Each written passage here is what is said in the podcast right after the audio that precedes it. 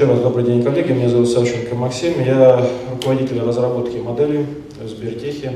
До недавнего времени я был руководителем направления в Сбербанке. Строго говоря, наша группа существует э, с 2010 года в банке. Мы занимались в основном вещами, связанными с управлением рисков и сопутствующими задачами, борьба с мошенничеством, например.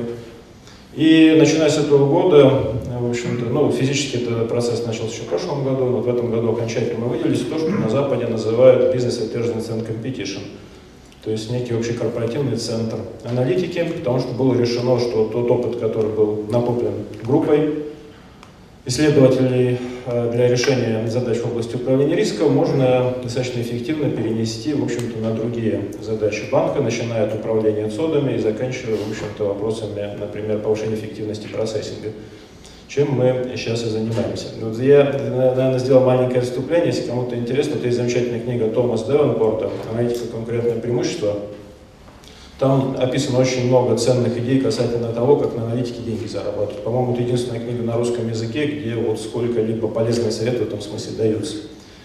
Вот. И просто, ну, небольшая такая вот, э, скажем, я надеюсь, никто не воспримет это как личный выпад. В общем, там э, Томас Девенпорт нашел аналитика, который, э, собственно, проанализировал то, что памперсы и пиво вместе продаются, и вот он у него спросил, собственно, как вы это использовали. Ну, он говорит, да нет, никак, собственно, просто прикольный факт выявили, и все. Вот, просто вот этот пример очень часто приводит, э, начиная еще со времен, когда про data mining говорили, когда, собственно, термина большие данные не были. Вот, его коллеги SAS очень любят на своем обучении э, приводить. Но я просто хочу сказать, что этот кейс про памперсы и он, в общем-то, никакого value никогда не принес. И здесь, в общем-то, я не случайно про это упомянул, потому что ситуация заключается в следующем. Вот мы собираем данные. Это деньги приносит само по себе. Деньги не приносят. Окей. Вот мы анализируем данные, строим какие-то модели. Данные это приносит? Это тоже не приносит. Теперь внимание вопрос, зачем мы все этим занимаемся? Вот, э, соответственно, ответ очень простой. Э, модели начинают приносить деньги в тот момент, когда вся эта аналитика начинает, э, оказывается встроена в операционный контур бизнеса. Здесь я даже именно этот термин использую, а не принимается решение, потому что если решение будет принимать человек, в общем-то, с большой долей вероятности денег заработать не удастся. Почему? Кто помнит, какая вероятность вы играете в классическую рулетку? В среднем, в большой серии игр. 49 примерно. То есть меньше 50%, но очень близко, чтобы, как говорится, клиент, в общем-то, э, в общем, продолжал, продолжал играть. Потому что шансы очень хорошие, но, вообще говоря, э, вы всегда казино проиграете. А вот а в покер какая вероятность выиграть? Техасский. У профессионального игрока, который следует, ну, некоторые, в общем-то, оптимальной стратегии. 51% примерно. А теперь внимание вопрос. Вот вы профессиональный игрок в покер, вы сыграли серию из 100 э, игр. Ну, я сейчас не буду, в общем-то, какие-то детали вдаваться с мартингалами, санкт-петербургским парадоксом и прочими вещами. Вот, э, достаточно простая вещь. В общем, в, какой, в каком количестве игр из 100 вы выиграете, средняя вероятность выигрыша 51%. Ну, примерно 51 игра. Ну, я сейчас не буду вдаваться в тонкости там могут быть огорчения, вот, но 51 игра из 100. Теперь представьте, что у вас есть искусственный интеллект, который владеет оптимальной стратегией выигрыша. Вот. А, соответственно, в каком количестве игр он проиграет в среднем?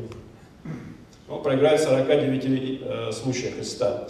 Теперь, внимание, вопрос. Вот э, смотрите, вы бросили монетку, э, которая выпала орлом вверх. Вы бросили второй раз, она опять орлом вверх. Вы бросили третий раз, Опять орлом вверх. Это, вообще говоря, монетка симметричная или нет?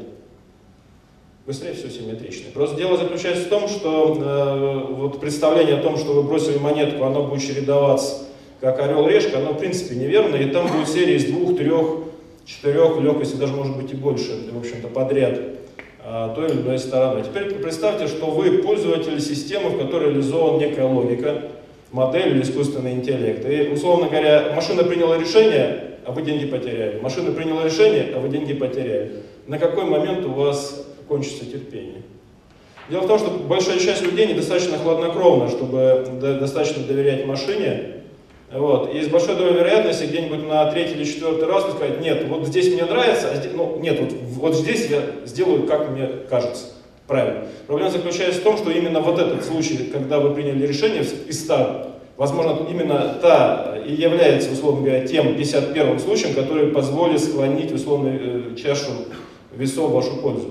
Соответственно, если вы вмешиваетесь в решение машины, которая выдает некий оптимальный результат, большой долей вероятности, условно говоря, вы вообще ничего не получите. Потому что э, э, преимущество, которое дает оптимальная стратегия, она измеряется буквально процентами. Это нужно понимать. Поэтому э, я считаю, что в действительности можно заработать на этом деньги только в той ситуации, когда решения принимаются полностью автоматически, с минимальным вмешательством человека. Здесь мы, в общем-то, я расскажу о том, как мы используем, э, в частности, вот одна из наиболее красивых задач, она работает уже с э, осени прошлого года в промышленном режиме, это использование данных сотовых операторов для, соответственно, оценки кредитных рисков. Данные, в принципе, там достаточно большие, сейчас чуть-чуть точнее про это расскажу, но я расскажу сначала маленькую предысторию, чтобы вы понимали, о чем я буду дальше говорить.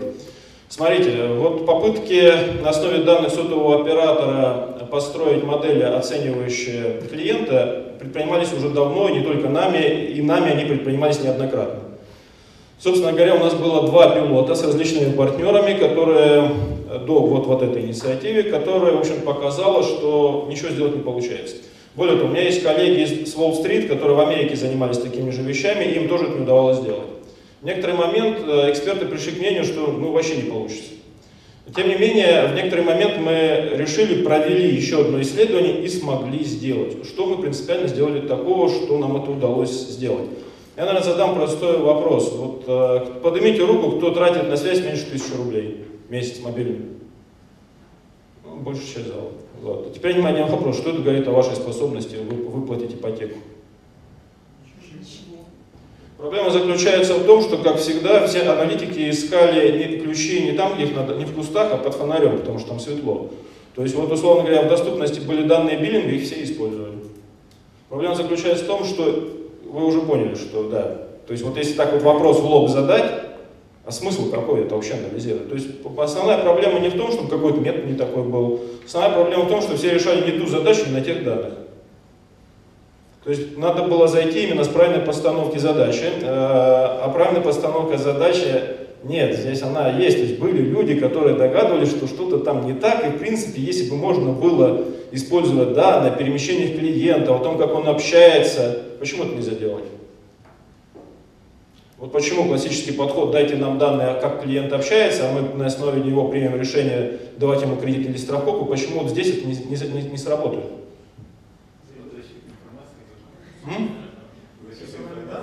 Нет, это не персональная, это тайная связь. То есть то, что наибольшую пользу приносит, это тайна связи. Ее нельзя передавать, раскрывать и так далее. А теперь внимание вопрос, а если хочется?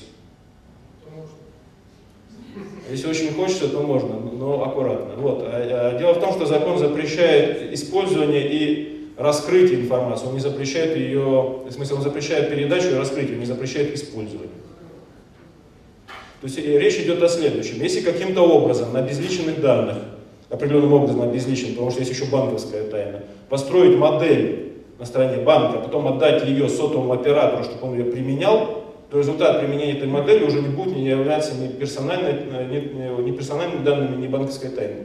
Ну, точнее, персональный ПНД там возникает, но это решается, в общем-то, банальным в общем-то, согласием человека на обработку его информации.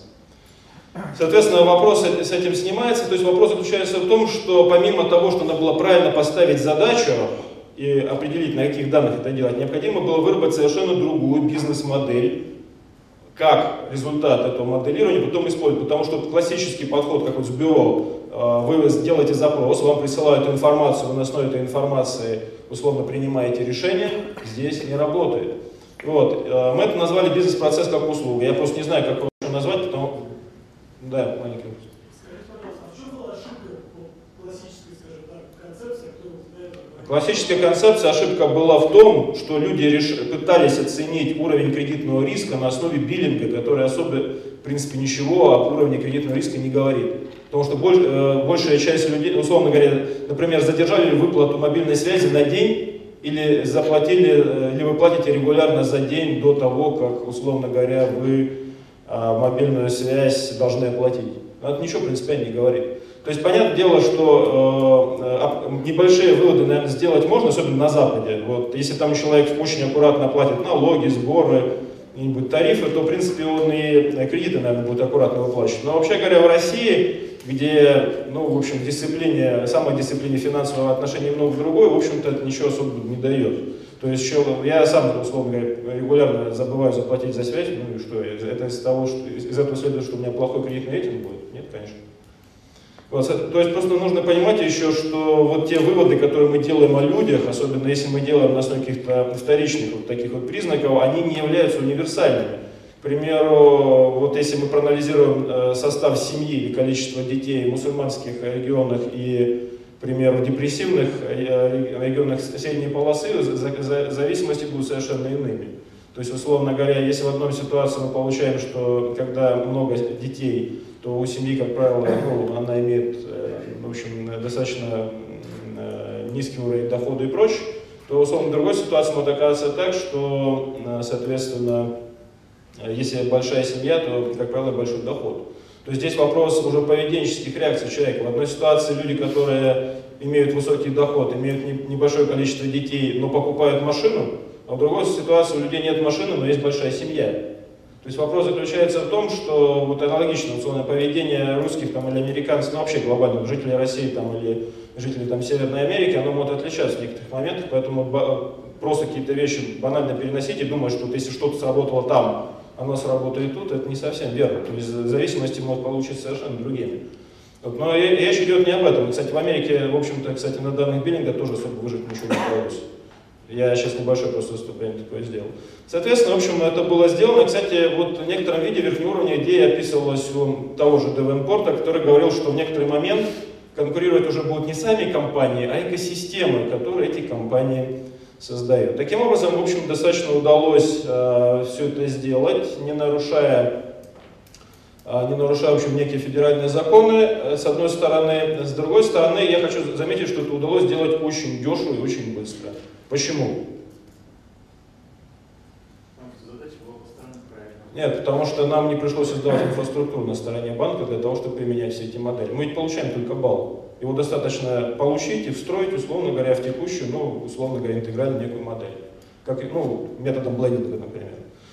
То есть, понимаете, вот если вы дело, работаете с большими данными, вам как минимум необходимо сначала создать инфраструктуру не просто для хранения и анализа, но и для применения всех этих данных. Огромное количество там, железа, которое должно быть правильно установлено. Если у вас банк, там возникает огромные вопросы с защитой информации. То есть это масштабное что-то такое и так далее и тому подобное.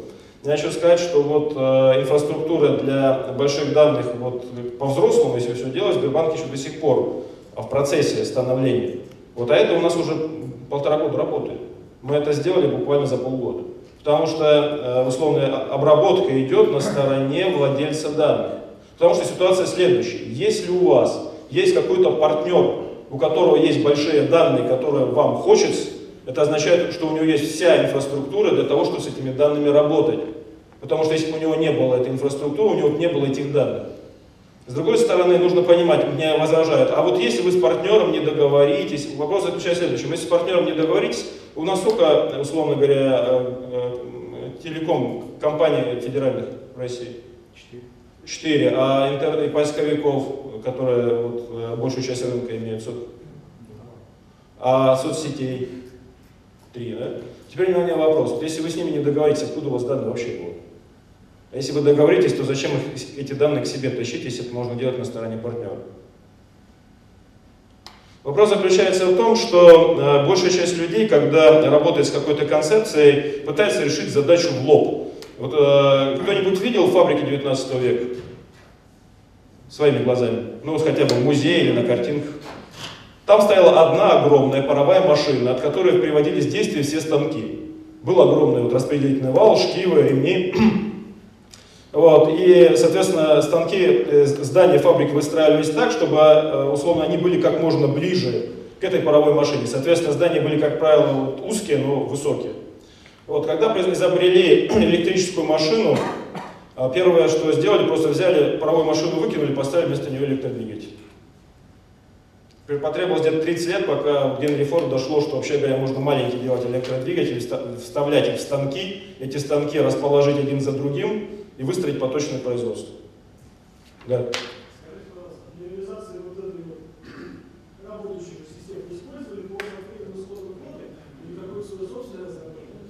Но так как нам требовалось вот конкретно вот это, э, мы встраивали в ту инфраструктуру, которая у нас есть, делалось это на той инфраструктуре, которая у нас есть. Соответственно, SAS, это проприетарное ПО.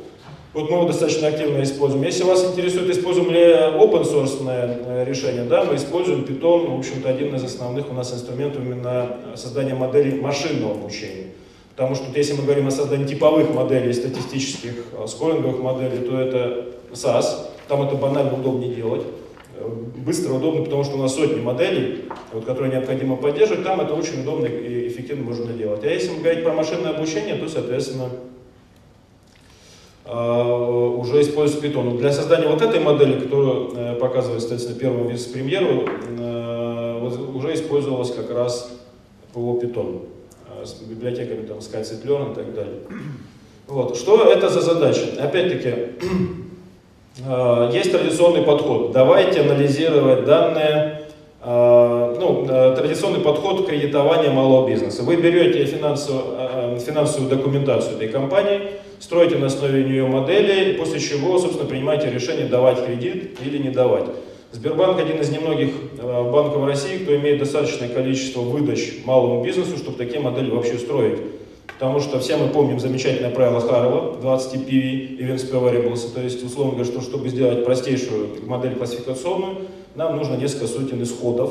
Если у нас хотя бы 12-15 переменных, 12-15 умножаем на 20, получаем, что нам надо минимум несколько сотен исходов, которые мы собираемся прогнозировать. В данном случае дефолтов малого бизнеса. Так как, в общем-то, а, дефолтность у бизнеса не очень, к счастью, высокая, то для того, чтобы, соответственно, такие объемы иметь, необходимо выдавать кредиты малому бизнесу там, десятками тысяч. Большая часть банков в России не имеет, в принципе, такого объема выдач, поэтому нормально строить модели для оценки кредитных рисков малого бизнеса очень проблематично. Тем не менее, ситуация следующая. Понимаете, вот как мыслят люди обычно, когда они э, думают о машинном обучении или искусственном интеллекте. Вот у нас есть например, э, данные о деятельности компании. А давайте строить не, например, простую статистическую модель, а какую-нибудь сложную модель. Запихнем в SGPUST и так далее. Теперь внимание вопрос, а что если вообще не использовать эту информацию? Если по-другому в принципе выстроить процесс? Что если за основу для выдачи использовать не ту информацию, которую клиент о себе сообщает и которую он старается подогнать, чтобы выиграть, выглядеть как можно более а, прекрасно перед банком. Потому что, знаете, вот никогда человек не бывает настолько совершенным, как в момент, когда он проходит собеседование, да, например, на работу. Точно так же вот никогда бизнес не выглядит так великолепно, как в тот момент, когда он хочет получить кредит. Соответственно, там идет некое соревнование между банком, где сидят эксперты, которые анализируют эту э, информацию, вот, о ваших э, финансовых потоках, с специалистами бизнеса, которые, в общем-то, эту информацию предоставляют. То есть, понятно, здесь я приведу простую иллюстрацию. То есть, примерно понятно, что если у человека э, рост метр восемьдесят, у него длина рук не будет 2 метра. То есть здесь еще все просто. Но вопрос заключается в том, что вот, например, у него рука метр десять или метр пятнадцать или метр двадцать, здесь уже начинается вот тонкая игра. То есть кто заметит некие несоответствия условно говоря, специалиста банка или модель банка, или, условно говоря, удастся все это пройти, и эти несоответствия не будут замечены. Теперь внимание вопрос, а что если не искать эти несоответствия? Это тоже, кстати, интересная задача. А что если попытаться оценить э, заемщика на основе объективной информации вообще другого типа? Если, условно говоря, вы, как Сбербанк, оказываете достаточно большие услуги, связанные с реализацией платежей между компаниями, вы ведь можете проанализировать транзакции, то, как э, компании между, э, друг другу платят, расплачиваются за поставки, услуги, товары, оплачивают поставщикам, э, получают деньги от клиента. И изучить это в динамике. И что если принимать решение только на основе вот этого источника информации? И выяснилось, что, соответственно, сам по себе этот источник информации, вот, он дает достаточно интересный результат. То есть он, в общем-то, хотя несколько уступает, вот если брать классический подход, То есть если здесь там э, модель там 60-66, э, там на уровне 60, но в принципе ему по качеству не уступает. И здесь есть тонкий момент, что не всегда, э, об этом мало кто знает, не всегда модель с чуть худшим джини обладает более низкой доходностью. Здесь нужно понимать, что вот этот джини это фактор интегральный, который оценивает эффективность на всем промежутке всех клиентов. То есть, условно говоря, это оценка того, насколько у вас прекрасные клиенты отличаются от идеальных, насколько отвратительные клиенты, ну, условно говоря, с точки зрения банка, отличаются от просто плохих. То есть, и вот если вы хорошо принимаете тривиальные результаты, у вас может быть очень высоким а, показатель интегральной метрики, некий Дженит, Колмогоров, Смирнов и так далее, но при этом деньги вы на этом не зарабатываете. Вот здесь ситуация может быть другое, что у вас может быть Дженит может быть чуть ниже, но при этом эффективность финансовая может оказаться выше. Тем более нужно понимать, что а, машины, они вот доверчивы как дети.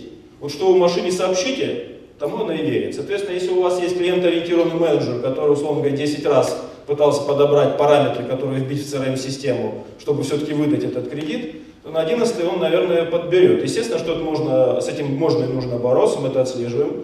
А когда слишком клиент-ориентированный менеджер пытается слишком много перезавести заявки. Вот я просто хочу сказать, что, условно говоря, невозможно создать систему, которую, в принципе, вас невозможно обмануть. Можно сделать систему, которую вас можно обмануть только один раз. Это можно сделать. А можно сделать систему, которая вообще пытается оценить что-то на основе более объективной информации, на которую клиент, клиентский менеджер влиять в принципе не способен. Потому что, понимаете, когда вы принимаете решение на основе информации анкетной, это информация о том, что клиент о себе сообщает. И пытаться условно принять решение, как человек себя будет вести на основе какой-то информации там, о том, какую одежду он предпочитает или где отдыхает, не всегда удается. Вот. А вот если вы смотрите на какие-то финансовые показатели, 100 долларов, как в известной рекламе говорили, это всегда 100 долларов. Соответственно, удалось все это сделать, вот, и выяснилось, что э, можно достаточно эффективно принимать решения на основе принципиально другого подхода. Сейчас это банк э, будет, соответственно, использовать для выдачи беззалоговых кредитов для малого бизнеса. Надеюсь, это поспособствует оживлению экономики в целом. Дальше. А вот. Э, очень похожая задача э, использовать оценки кредитного риска для, э, на основе данных сотовых операторов, но уже для бизнеса. Теперь, внимание, вопрос. Почему то, что работает для физлиц, не будет работать для бизнеса? Как вы думаете? Здесь опять-таки есть некая ловушка. Дело заключается в том, что вот я в самом начале вам говорил про не ту задачу не на тех данных, а, а аналогично. Одна из основных причин, почему, а, условно говоря, люди не могут выплачивать кредит потребительский. В чем они заключаются? Назовите пару причин, на ваш взгляд, какие наиболее основные причины, какие наиболее частые причины того, что человек не платит кредит? Ну, соответственно, некие проблемы социального дефолта, а второе это мошенничество. Вот. А мошенничество в России чаще всего связано с чем? Предоставление поддельной справки о доходах. Ну, есть еще подделка документов, но в Сбербанке мы ее с помощью компьютерного зрения полностью решили эту проблему. Я об этом чуть позже расскажу. Соответственно, ситуация следующая. У вас есть поддельная справка о доходах, а, и условная модель вы можете настроить так, чтобы она это эффективно вылавливала, есть ли у человека работа или нет. Ну, простейший пример, вы можете заложить такие факторы э, в модель, Э, используем больших данных, которые будут отслеживать, а есть ли то место, куда человек каждый день в будни, ну или по какому-то другому графику, 2 через 2, сейчас секунду, там, сутки через трое, приходит на регулярной основе. Потому что если он, условно говоря, вот из места вот, э, какому-то маятнику движению перемещается, то быстрее всего это он ездит на работу. А если такого места нет, то быстрее всего официального места работы у него не существует. Вот. Э, соответственно, эта модель может легко отлавливать. А для бизнеса это актуально? Нет. Там ситуация совершенно другая. Там выстреливают другие факторы. К примеру, а посещает ли бизнесмен свои точки? Вот, а насколько часто он это делает? А... Так, так, так, все. Да, вот, э, и так далее. Соответственно, необходимы некие другие факторы, да, я 2-3 минуты буквально, и вот я, наверное, закруглюсь. Вот. И, э, соответственно, модель уже устроена по-другому. Здесь я вот еще раз хочу обратить внимание. Данных может быть в мире очень много и очень разных. Проблема заключается, что большая часть тех больших данных, которые можно найти, Это, в общем-то, данные, которые абсолютно бесполезны. А вот те данные, не обязательно маленькие, они могут быть большие, вот те данные, которые оказываются полезными для принятия важных финансовых решений, неважно, о страховании, кредитовании, борьбе с мошенничеством, найме персонала и так далее и тому подобное, они представляют себе тайну связи, банковскую, коммерческую, налоговую тайну, ведомственную, государственную, военную и так далее и тому подобное. Особенно вот если вы пытаетесь получить актуальную метеорологическую информацию или карты с высоким разрешением для мониторинга посевов вашего клиента, в некоторый момент уже упираетесь в вещи военную тайну, например и так далее и тому подобное. Соответственно, вот те подходы, которые вот я сейчас рассказал, вот, я, к чему я веду? Я веду к одной простой, в общем-то, мысли вас, что большая часть проблем, она решается не в лоб с помощью какого-то волшебного алгоритма, она решается с помощью правильной постановки задач э, вот, и правильного выбора метода. Потому что, к примеру, вот последний кейс, о котором я скажу, потому что, к сожалению, коллеги за 15 минут рассказать все, что мы за 10 лет сделали, достаточно проблематично, даже за последний год, то, что мы сделали.